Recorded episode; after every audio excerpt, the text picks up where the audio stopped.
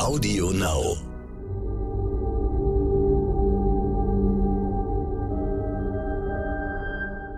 Es ist Dienstag, der 30. August. Hallo und herzlich willkommen zum Stern-Podcast Ukraine die Lage mit Carlo Massala, dem Politikprofessor und Militärexperten von der Bundeswehr-Universität München. Und mit mir, Lorenz Wolf Dettenchen vom Stern. Ich bin hier Reporter für Politik und Wirtschaft.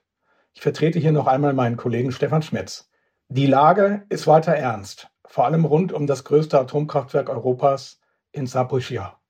Nun sieht es aber so aus, Herr Massala, als ob ein Inspektionsteam der Internationalen Atomenergieagentur tatsächlich dorthin kommen könnte.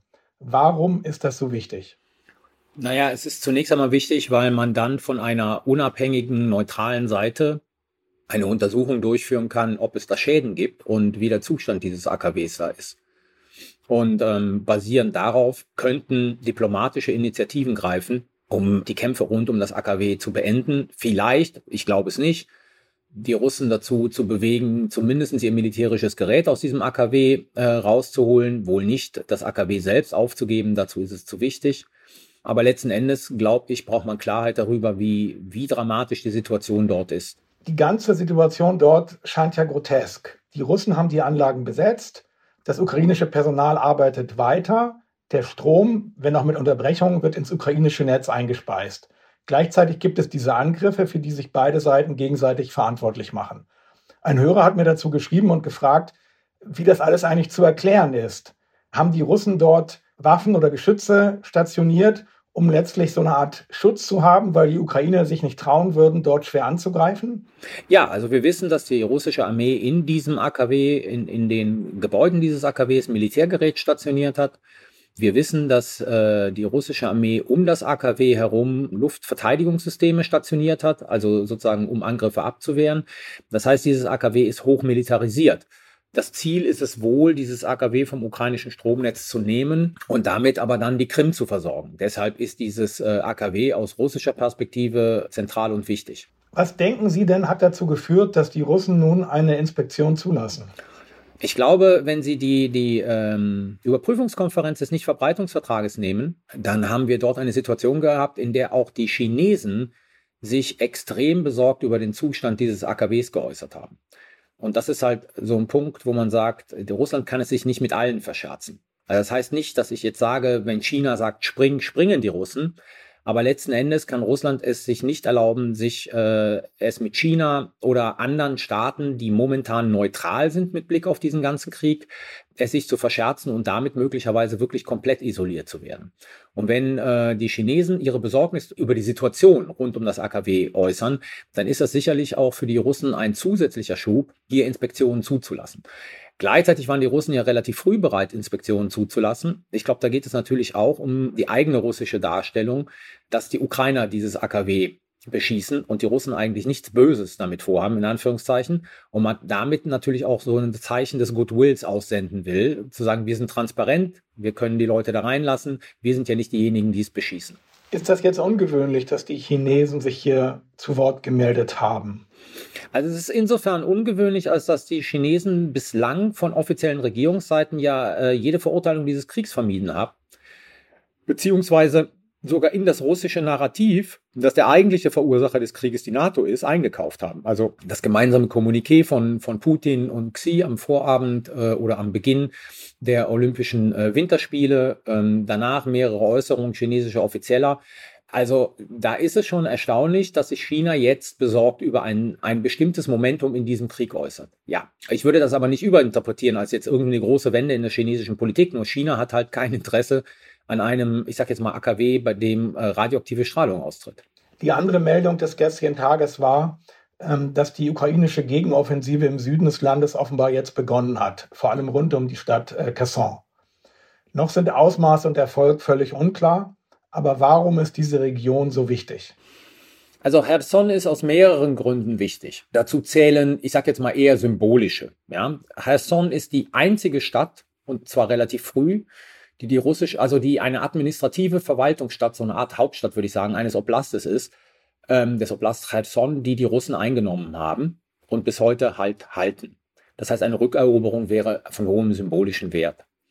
Eine Rückeroberung, wenn sie denn äh, stattfinden sollte und wenn es jetzt wirklich eine Gegenoffensive ist, die, die das Ziel hat, Herson zurückzuerobern, ähm, würde auch bedeuten, dass dies eine massive Niederlage für die russischen Streitkräfte wäre in der Ukraine, die sich auch zu Hause nicht mehr verschweigen lässt. Also ne, so kleinere Niederlagen, die kann man halt propagandistisch alles schönreden.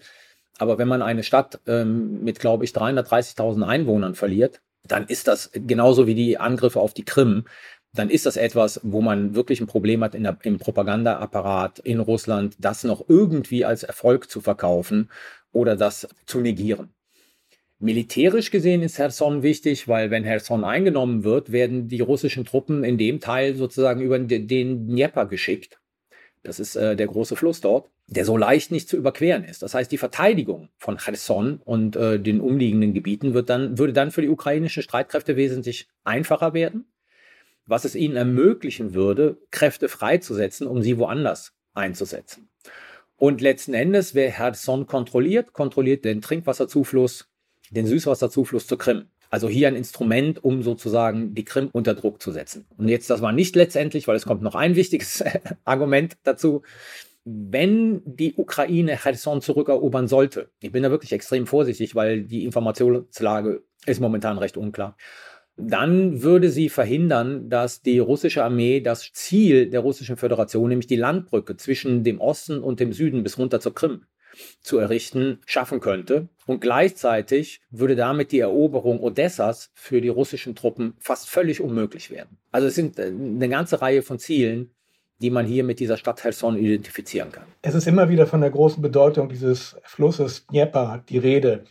Das ist aber eigentlich nicht ein normaler Fluss. Das ist an dieser Stelle eigentlich ein, ein breiter Strom. Ja, absolut. Das ist kein Fluss, wo Sie einfach sozusagen eine Pontonbrücke drüber legen können und dann übersetzen können, sondern es ist eine, eine, eine extrem schwierige Operation, diesen Fluss zu überqueren. Äh, und damit sind Sie natürlich, wenn jemand diese Stadt verteidigt, sind Sie immer in einer schwächeren Position und haben hohe Verluste. Also von daher, äh, die Verteidigung Herson gegen erneute Angriffe wäre, also wenn die Ukraine das äh, erobern sollte, wesentlich einfacher, und deswegen auch mein Punkt, dann könnten sie Kräfte freisetzen, die sie woanders in der Ukraine, vielleicht im Osten, vielleicht woanders, äh, zum Kampf einsetzen könnten. Ist der Dnieper eine Linie, die ähm, die Ukraine vielleicht im Herbst noch erreichen könnte? Das kann man so nicht sagen. Es hängt sehr stark ab, was sozusagen jetzt an Soldaten im Zulauf ist für diese Offensive. Es hängt sehr stark von ab, und deswegen bin ich sehr zurückhaltend, ob es, ob es sich bei dieser Offensive oder Vorbereitung für eine größere Offensive wirklich eine, äh, um eine handelt, um Cherson äh, zu befreien oder ob es sich um eine handelt, um sozusagen ein, also russische Truppen abzuschneiden. Ja, das ist alles noch unklar. Sagen wir mal so, wenn man die, die, die Russen über den Dnieper bringt, ja, wird all das, was die russische Armee möglicherweise noch vorhat, erheblich schwieriger für die Russen. Also von daher hat dieser Fluss, diese Strömung, ähm, eine sehr, sehr große Bedeutung. Sie sprachen schon an, es ist nicht so einfach, eine Pontonbrücke darüber zu bauen. Was mich immer wieder überrascht, ist die große Bedeutung, die Brücken in diesem ganzen Konflikt ähm, haben. Man liest Berichte darüber, ob sie passierbar sind, dass sie bombardiert werden, dass nur noch Fußgänger darüber kommen. Eigentlich erstaunlich, weil das ja fast sozusagen schon seit dem Mittelalter so ist, dass Brücken diese Bedeutung haben. Und offenbar ist es mit Militärtechnik nicht so einfach, die Flüsse und Ströme zu überwinden. Ja, absolut richtig. Also es ist schon eine, eine, eine hochkomplexe Operation, einen Fluss zu überwinden. Und Sie sehen ja auch in, in vielen Fragen dieses Krieges, dass dieser Krieg unter anderem entlang von Eisenbahnschienen geführt wird. Also es gibt zwei große Bedeutungen. Das sind Brücken und Eisenbahnschienen. Die sind für die Logistik wichtig. Sie müssen halt Gerät, Personal, teilweise aber auch Versorgung irgendwo hinbringen. Und dann haben Sie drei Möglichkeiten. Sie haben asphaltierte Straßen, Sie haben Brücken und sie haben Eisenbahnlinien. Wenn Sie sich so eine äh, Halbinsel wie die Krim anschauen, da haben Sie zwei Verbindungen. Das ist eine Brücke und, und eine, ja, ist eine Brücke und eine Eisenbahnlinie, wenn ich das richtig. Nee, eine Eisenbahnlinie nicht, das ist eine Brücke. Kappen Sie die, wird alles extrem schwieriger. Ich sage nicht, dass es unmöglich wird, ja, aber es wird extrem schwieriger. Und ähm, dann riskieren sie, dass ihre eigenen Truppen dort ohne Versorgung sind, womit sie natürlich geschwächt werden und leichter angreifbar sind. Lassen Sie uns zum Schluss nochmal auf die deutsche Politik schauen. Olaf Scholz hat gestern in Prag angekündigt, gemeinsam mit europäischen Nachbarn ein neues Luftverteidigungssystem aufzubauen. Es gebe da einen erheblichen Nachholbedarf, hat er gesagt. Es wird spekuliert, dass es sich dabei um das israelische System Arrow 3 handeln könnte. Sie kritisieren den Kanzler im Podcast hier immer ja wieder sehr deutlich. Bekommt er an dieser Stelle ein Lob von Ihnen? Also ja, die Idee ist natürlich nicht schlecht. Die, die Frage ist sozusagen, ähm, wie gut Air, äh, Arrow 3 funktioniert. Und man muss ganz einfach sagen, also da dieses, dieses Luftverteidigungssystem würde ja gegen russische Raketenangriffe errichtet werden. Und es gibt bisher noch kein einziges System, das in der Lage wäre, eine massiv große Anzahl von heranfliegenden Raketen abzuschießen. Und zudem muss man sagen, dass heranfliegende Raketen ähm, ja auch die Möglichkeit haben, sozusagen Täuschmittel abzuwerfen. Ja, also das heißt, dann, dann geht halt sozusagen die Rakete, die die heranfliegende Rakete zerstören soll, die geht auf das Täuschmittel und die heranfliegende Rakete kann weiterfliegen.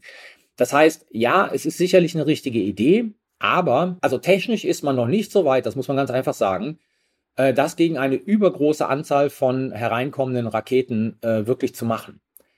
Und deswegen bin ich da so ein bisschen ja zwiegespalten, ob man so ein System wirklich braucht, weil der Gegner ist nicht Iran in diesem Fall. Ja, wo man sagen kann, ja, es sind vielleicht fünf ballistische Raketen, das kriegt Arrow 3 hin.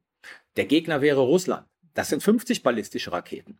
Möglicherweise. Das kriegt Arrow 3 nicht hin. Also von daher bin ich bei dieser ganzen Sache eher skeptisch. Das Ziel muss also bleiben, die Russen politisch dazu zu bringen, diese Raketen niemals abzuschießen. Ja, das äh, definitiv. Aber die Frage ist natürlich, was macht man, wenn sie sie abschießen? Da ist sicherlich ein System, das einige von denen abfängt, ähm, gut und richtig. Das will ich überhaupt nicht in Frage stellen. Man muss ganz einfach der Tatsache ins Auge sehen, es ist kein absoluter Schutz vor einem massiven Angriff mit ballistischen Raketen. Vielen Dank für heute, Herr Massala. Ich danke Ihnen. Das war Ukraine die Lage. Die nächste Folge finden Sie am Freitag bei stern.de, bei Audio Now und überall, wo es Podcasts gibt. Dann wieder mit meinem Kollegen Stefan Schmitz. Wenn Sie noch mehr zu den aktuellen Themen des Tages erfahren möchten, empfehle ich Ihnen unseren Stern-Podcast heute wichtig. Vielen Dank fürs Zuhören und vielleicht auf einem anderen Kanal bald mal wieder.